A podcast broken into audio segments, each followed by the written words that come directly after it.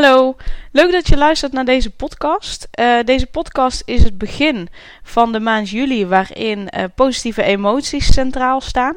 En je vraagt je misschien wel af waarom ik me de hele maand juli richt op positieve emoties. Uh, het is namelijk zo, als jij regelmatig positieve emoties ervaart, dan word jij veerkrachtiger. En als jij veerkrachtiger bent, dan betekent dat dat je ook beter met stressvolle situaties om kunt gaan. En ik vind dat belangrijk, omdat je dan ook gelukkiger kunt zijn. En gelukkige mensen maken de wereld een stukje mooier, toch? Ik vind in ieder geval van wel. En daarom uh, wil ik me dus de hele maand juli richten op de positieve emoties. En uh, ik vraag je dan ook om mee te doen. En de wereld een stuk mooier te maken door zelf ook gelukkiger te worden. Dus hou de website en hou mijn Facebookpagina in de gaten.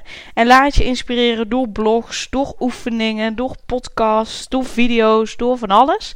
En deel dit ook met de mensen die voor jou belangrijk zijn. Zodat je elkaar een stukje gelukkiger kunt maken en het er samen met elkaar over kunt hebben. En voordat. Uh, de maand juli echt begint, wil ik eerst even iets vertellen over de positieve psychologie, waar deze hele maand op gebaseerd is. En uh, de positieve psychologie die ontstond eind jaren 90 en die richt zich vooral op het ontwikkelen van jouw eigen kwaliteiten en die richt zich minder op het bestrijden van psychische klachten. Dus wat zij doen is uh, zich richten op wat er wel goed gaat en kijken welke factoren jou daarbij helpen. Dus welke kwaliteiten in jou ervoor zorgen uh, dat het wel goed gaat. Als jij bijvoorbeeld niet lekker in je vel zit of je voelt angst, dan ga je kijken op welke momenten je die angst niet of minder ervaart en hoe je dat dan doet. En uh, dan wordt er dus gekeken naar welke kwaliteiten jij op dat moment inzet, dat je die angst niet of minder voelt. En vervolgens ga je kijken hoe je die kwaliteiten van jou in kunt zetten als je wel die angst ervaart, om op die manier dus ervoor te zorgen dat de angst minder wordt. En uh, deze reeks is ook gebaseerd op het boek Positieve Psychologie in de Praktijk. En zij noemen daar een aantal familieleden van de positieve psychologie. En die familieleden die werk ik verder uit in uh, mijn blogs en mijn podcasts. Uh, zodat er iedere keer een ander familielid centraal staat. En waar het om gaat is optimisme, op hoop, zelfvertrouwen en vertrouwen in jouw eigen kunnen uh, positieve emoties, veerkracht, geluk, dankbaarheid, flow en verbondenheid. En ik hoop door al die familieleden uh, daar wat meer over te vertellen, hoop ik jou een aantal inzichten te geven. En kies ook de onderwerpen en de video's en de oefeningen uit die jou aanspreken. Uh, en uh, laat mij weten wat je ervan vindt. Uh, wat doet het met je? Of misschien doet het helemaal niets met je. Wat vind jij ervan? En misschien is er iets waar jij meer over wil weten. Dus laat mij dat weten op Facebook of in een mail of op mijn website. En dan kijk ik hoe ik dat uh, in de maand juli verder nog kan verweven. En uh, voordat, we, voordat ik je de eerste oefening geef wil ik je eerst nog een verhaal vertellen over een uh, optimistische en een pessimistische broer. Het gaf mij namelijk stof tot nadenken. En uh, het verhaal gaat als volgt. Er was eens een koning die twee zonen had, een tweeling. Hoewel ze sprekend op elkaar leken, waren hun karakters zo verschillend als dag en nacht. De een was een gezworen pessimist, de ander een ongeneeslijke optimist. Toen ze meerderjarig werden, besloot de koning dat het tijd was om hun ogen te openen voor de andere kant van het leven. Dat zou hij doen door middel van de geschenken die hij hen gaf. Voor de pessimist ging hij naar de koninklijke juwelier. Ik wil voor hem het mooiste horloge dat er ooit is gemaakt, zei hij. Geld speelt geen rol. Juwelen, diamanten, goud, platina, het beste. En ik wil dat het op zijn verjaardag klaar is. Voor de optimist ging hij naar de tuinman van het paleis. Als hij op de ochtend van zijn verjaardag wakker wordt, wil ik dat hij aan het voeteneinde van zijn bed een enorme hoop mest ziet. En toen kwam de verjaardag. Vol verwachting ging hij naar zijn pessimistische zoon. Deze zat somber op zijn bed, terwijl hij een schitterend horloge vasthield. Wat vind je van je cadeau? vroeg de koning.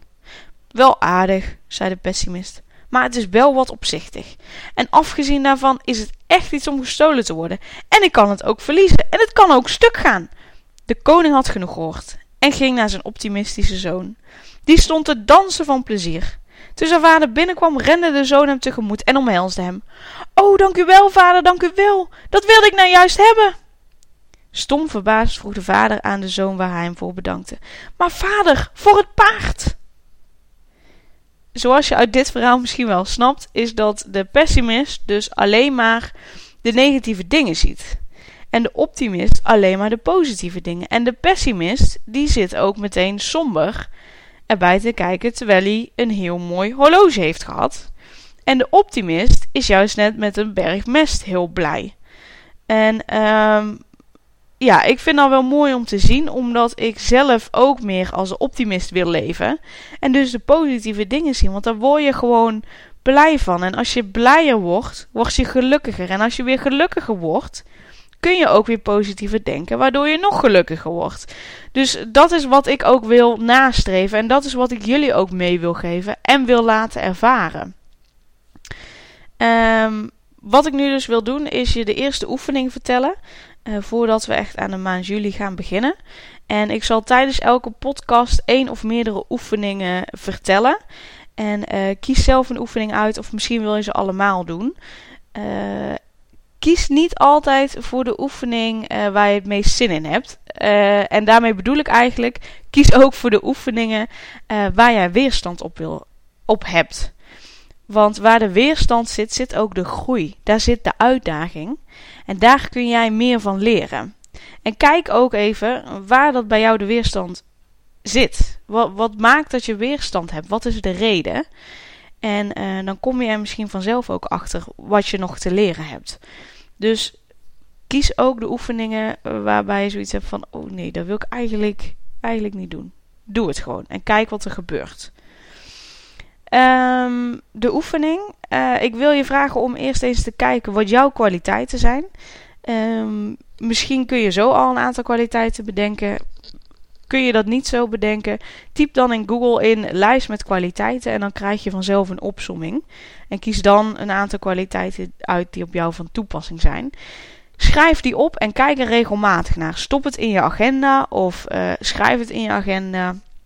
Of wat je ook kunt doen, schrijf elke kwaliteit afzonderlijk op een post-it en plak die post-it door je huis. Of plak ze op je spiegel of plak ze op je kast. Uh, maar zorg ervoor dat je elke dag jouw kwaliteiten ziet. En merk op wat dat met jou doet. Als het goed is, geeft het jou zelfvertrouwen en positiviteit. En dat is wat ik jou nu als eerste wil meegeven. Ik heb mijn kwaliteiten in mijn kast ophangen. Want als ik het aan de buitenkant hang, dan vind ik het allemaal weer te rommelig.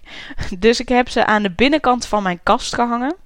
Zodat ik iedere keer als ik de kast open doe, mijn kwaliteiten zie. En ik doe ook iedere, kast, iedere dag mijn kast open. Waardoor ik ze dus ook zie. En uh, mij geeft het een positief gevoel. En wat ik ook merk dat ik soms even vergeten ben dat dat mijn kwaliteiten zijn. Dus ik word er iedere keer aan herinnerd. Dus ik vind dat heel fijn en ik ben benieuwd wat het voor jou doet. Dus laat het mij weten.